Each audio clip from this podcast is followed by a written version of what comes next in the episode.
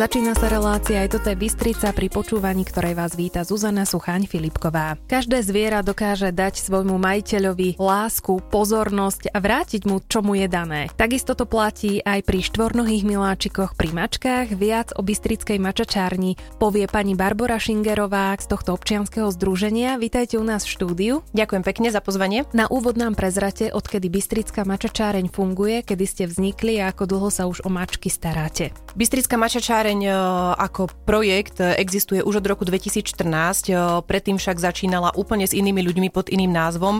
Nejak sa to všetko ustálilo, vykryštalizovalo, ľudia poprichádzali, poodchádzali a už od roku 2018 fungujeme pod týmto menom dá sa povedať, že v tomto zložení. Čiže budeme mať 10 eh, rokov. Ten cieľ starať sa o mačičky, ktoré tú starostlivosť nemajú od svojich majiteľov, ocitnú sa na ulici, sú choré, alebo sú to mačiatka, ktoré v podstate nie sú adoptovateľné, alebo nikto ich nechce. To je asi vašim cieľom, ale pokojne ten cieľ rozvinte a povedzte, čo všetko spadá do kompetencie a do vašich činností a úloh. Začiatkom, eh, prvotnou myšlienkou, myslím, že akéhokoľvek združenia tohto typu je začať kastračný program.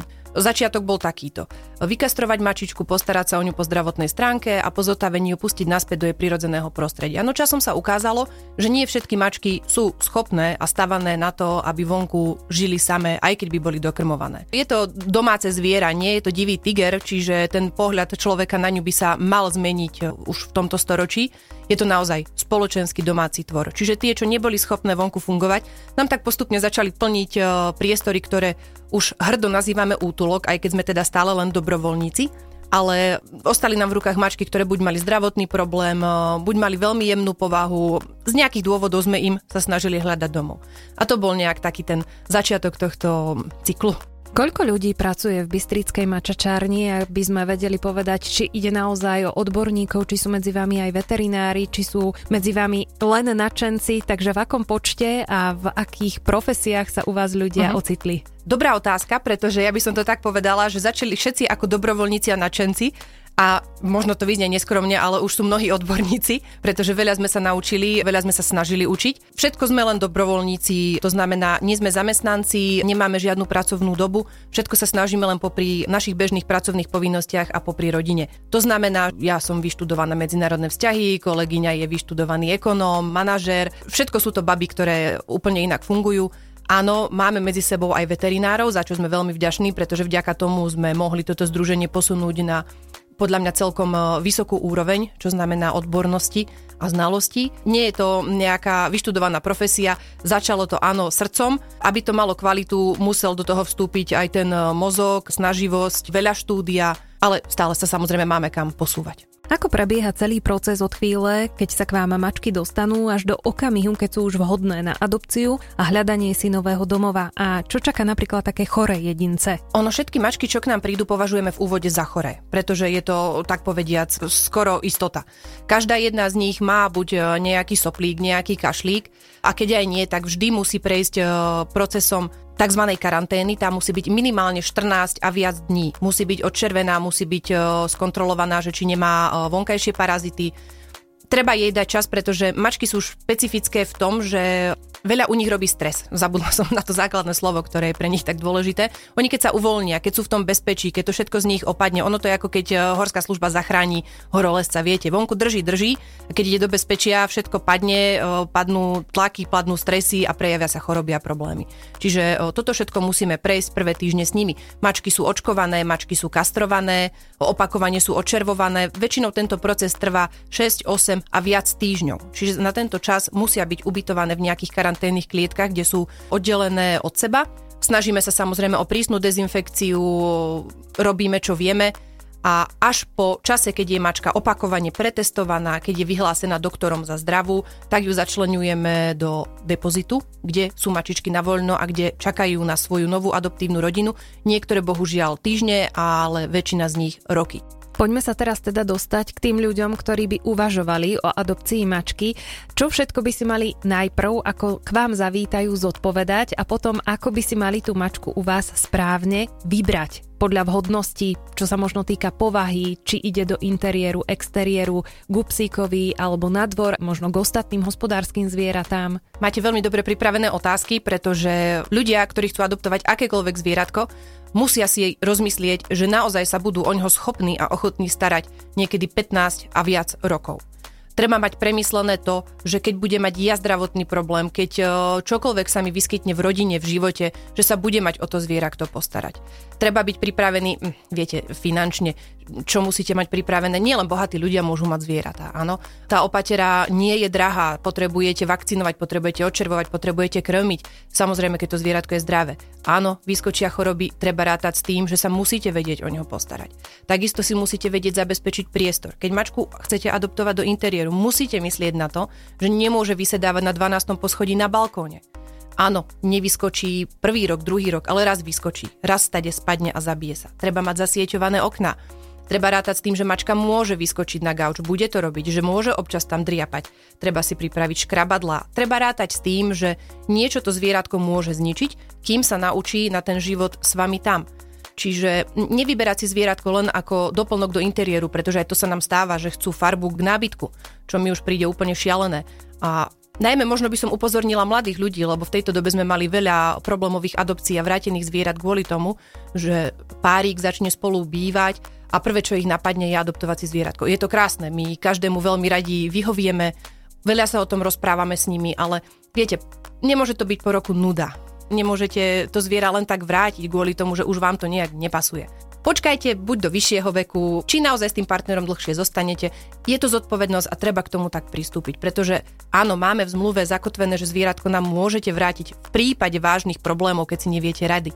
Ale viete, po roku zistiť, že to nie je fajn, to nie je dôvod a to zviera trpí po návrate. Často až tak, že proste stres im privodí chorobu a smrť a to asi nikto nechce predchádzajúcom vstupe ste nám prezradili, na čo treba myslieť pri adopcii mačky, ale čo taká povaha majiteľov a samotné prostredie, ktoré bude novým domovom štvornohých miláčikov. Je pre nás veľmi dôležité, aby sme adopciu riešili osobne, aby sme ľudí videli a aby sme sa stretli pri našich zvieratách, pretože každá povaha človeka si k sebe vyžaduje inú povahu zvieratka, takže nie je to tým, že chcem len mačiatko, chcem len mačku, chcem len kocúra. Viete, ani ľudí neviete rozdeliť do dvoch kategórií, že chlapi a ženy to nie je o tom, že kocúr mačka je iné. Každá povaha je iná. My ich poznáme od prvého dňa, ako k nám prišli. Máme k ním veľmi osobný prístup. Nefungujeme možno ako niektoré združenia, ako pásová výroba. My o tých mačkách vieme všetko. Všetky sú ako keby naše. Čiže verte, vieme vám dobre odporučiť a dajte si tú námahu, aby ste sa popýtali, aby ste si to premysleli, ako tá mačka trávi čas, že či vám je vhodná jej energia. Nemôžete si brať eh, mačiatko k starej mame, pretože to vždy dopadne zle. Nechajte si poradiť ľuďmi, ktorí toto robia dlhšie. Ak by sme mali občianske združenie Bystrická mačačárenie lokalizovať, je to asi trochu komplikované. Nerada mám rozprávať o tom, kde sídlime, pretože ľuďom treba vysvetliť rozdiel medzi dobrovoľníckým a bežným útulkom. Bežný útulok funguje od do, má svojich zamestnancov a má svoje sídlo, kde môžete kedykoľvek v rámci otváracích hodín zvieratka navštíviť. My bohužiaľ sme len dobrovoľníci, čo znamená, že celú túto robotu sa snažíme robiť po práci, popri práci, ako, ako sa nám dá. To znamená, že nás neviete proste počas dňa nájsť.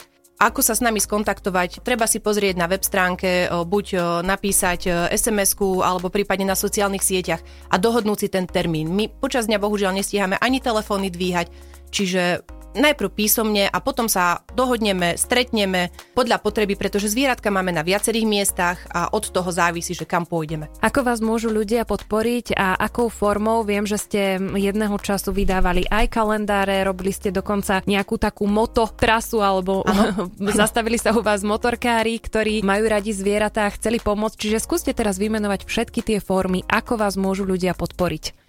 My sa tými formami snažíme zapodievať každý rok na novo, niečo vymyslieť, pretože financií v takýchto projektoch a v takýchto občianských združeniach je extrémne málo. Ledva nám zostáva na veterinárnu opateru na krmivo a preto my si vôbec nevieme poradiť s reklamou. Nemáme proste na ňu dostatok financií. Preto robíme takto, ako vieme. Každoročne už máme klasiku náš kalendár, stolový alebo nástenný, vyrábame trička, stále nejaké nové edície. Len naozaj, ako, ako som už spomínala, nie je toho času, aby sme sa poriadne tomuto venovali. Spomínali ste uh, motokalendár, áno, bola to iniciatíva jednej slečny, ktorá zohnala kamošov, prišli sa k nám pofotiť a potom uh, peniažky z týchto produktov išli aj pre nás. Čiže možno by som rada oslovila Bystričanov, podnikateľov, kohokoľvek, uh, koho to chytí za srdce a nejak by vedel uh, svoj produkt podeliť sa o zisk s nami. Už či sa nejak budeme podielať na výrobe, na propagácii, akokoľvek. Viete, toto musí vymysleť ten dotyčný človek, ktorý produkt vyrába. Nás ďalej môžete podporiť e, finančným darom, e, zriadením trvalého príkazu aj o nižšej sume, pretože keď sa to mesačne poskladá, je to veľká suma, či sú to 3 eur, či je to 5 eur, možno vám to až tak chýbať nebude, nás to spasí. 2% klasika, a kto má a vie pomôcť aj materiálne, u nás neustále míňajú deky, uteráky, e, postelná bielizeň, ale najmä také tie teplejšie deky, peliešky, čokoľvek, čo, čo nám viete kúpiť alebo posunúť z domu. Takže. Po prípade, keď ostane niečo použiteľné po mačičke, majiteľom môže doniesť škrabadlo alebo, ako ste už spomínali, pelech, po prípade nejaké hračky, misky. Niečo také samozrejme, všetko musí byť ale v dobrom stave a, a z čistého interiéru, pretože o, možno si poviete, že veď útulok musia byť vďačný za hocičo. To nie je pravda, my sa o tie mačky snažíme starať naozaj o, na vysokej úrovni, snažíme sa ich držať v čistote, aby mali slušný život. Veľmi si dávame záležať na tom animal welfare a preto ani nechceme nejaký odpad. Nezaslúžia si to tie zvieratá. Poďme teraz na tému, ktorá možno v spoločnosti veľakrát rezonuje a ľudia diskutujú o tom, či pes alebo mačka. Uh-huh. Dokonca v mojom okolí sú buď psíčkári alebo ano. ľudia, ktorí milujú mačky. Ako keby to boli také dve neprepojené nádoby alebo ano. nezlučiteľné nádoby. Akú máte s týmto skúsenosť? Majú ľudia viac záujem o psíkov a ťažšie sa tie mačičky adoptujú? Adopcie mačiek sú ťažšie, pretože sú všade. Mačku nájdete u suseda, nájdete ju pod kríkom. Nám sa naozaj veľakrát stalo, že ľudia si išli k nám vyzdvihnúť zvieratko, adoptovať a cestou nám volajú, joj, našli sme si mačiatko, neprídeme. Takže toto je ten rozdiel. Keď sa obzrete po uliciach, e, nevidíte tam behať šteniatka maltezákov, vlčiačikov, mačík e, je po uliciach stovky a tisíce. Čiže v tomto je ten rozdiel, že áno, akútnejšie potrebujú pomoc. Potom je tu ďalší problém inzertné portály, kde ľudia rozdávajú, prípadne predávajú doma namnožené mačiatka kaďakých pofiderných plemien za peniaze a tým vlastne aj ľudí okrádajú, pretože ich klamú predajú im niečo sivé, čo my máme tiež v útulku a oni to nazvú, že je to britská mačka. Čiže tam je kopa problémov, ktoré spôsobujú to, že my sme preplnení a ľudia k nám neprídu. A potom ďalší problém je to, že ľudia nedajú tým mačkám šancu. Stále žijú v presvedčení od starej mamy, že mačka patrí na dvor, že má piť krauské mlieko a že jej stačí to, že môže si čupnúť niekde pod seno. Mačka je výborný spoločník. Mačka sa nepotrebuje venčiť. Mačka vás bude doma stále čakať, môže žiť sama tým, že vy budete v práci, ona väčšinu dňa prespí. Bude sa tešiť vašej spoločnosti, bude vás otravovať tak akurát. S mačkou je život výborný, čiže ľudia to musia skúsiť a nakoniec zistia, že nemusia si odopierať život so zvieratkom. Mnohí nemôžu mať psíka, bývajú v byte, nestíhajú ho venčiť. Na čo čakáte? Treba vám mačku. Počúvate reláciu aj toto je Bystrica, do ktorej prijala pozvanie pani Barbara Šingerová z občianskeho združenia Bystrická mačačáreň. Aj keď ste už načrtli výhody mačky v porovnaní so psom, ale ak je medzi našimi poslucháčmi predsa len niekto, kto ešte váha nad adopciou mačky, v čom sú tie najväčšie benefity práve tohto domáceho miláčika? Rozdiel medzi mačkou a psom v mojom pozorovaní, ja mám aj psov, aj mačky, čiže e, mám s nimi niečo odžité Psík potrebuje ako keby vaše vedenie dňom a životom. Potrebuje od vás povedať, teraz ideme tam, teraz si tam sadni. Potrebuje toho človeka. Mačka, tá je rada s vami. Bude okolo vás chodiť, či už ju máte v byte, či už ju budete mať v domčeku a môže si aj výjsť na tú záhradku. Mačka je oveľa samostatnejšia. Pozor, mačka nie je vôbec chladná, vôbec nie je povýšenecká, ona má len iný spôsob prejavu. Mačky sú extrémne emotívne, oni sa vedia s človekom spojiť na takej úrovni, že to pochopíte až keď to spoznáte, keď to niekedy zažijete. A pozor, nie som typický mačací maniak a hysterík, ja im chcem dopriať aj slobodu, chápem ich ako slobodné zvieratá, ako malého predátora v byte. Potrebujú proste uh, dostať svoje miesto, svojho človeka a ukážu sa vám v plnej kráse. Ako som už spomenula, naozaj to venčenie, je to, je to jednoduchšie, je to pre dôchodcov, je to pre zanepráznených ľudí, je to aj pre študentov, je to výborné, aby, aby deti vyrastali pri mačke, pretože sa veľa od nej dokážu naučiť. No a ja som chcela trošku aj vás bližšie predstaviť našim poslucháčom ako osobu, osobnosť a hlavne milovničku zvierat. Vy ste už načrtli, že vy nepoznáte ten pojem, ako som avizovala, že psíčkári a e, ľudia, ano. ktorí milujú mačky, pretože vy máte aj aj. Takže kde sa u vás zrodila vôbec láska k zvieratám, potom láska pre dobrovoľníctvo a koľko tých zvieratiek máte?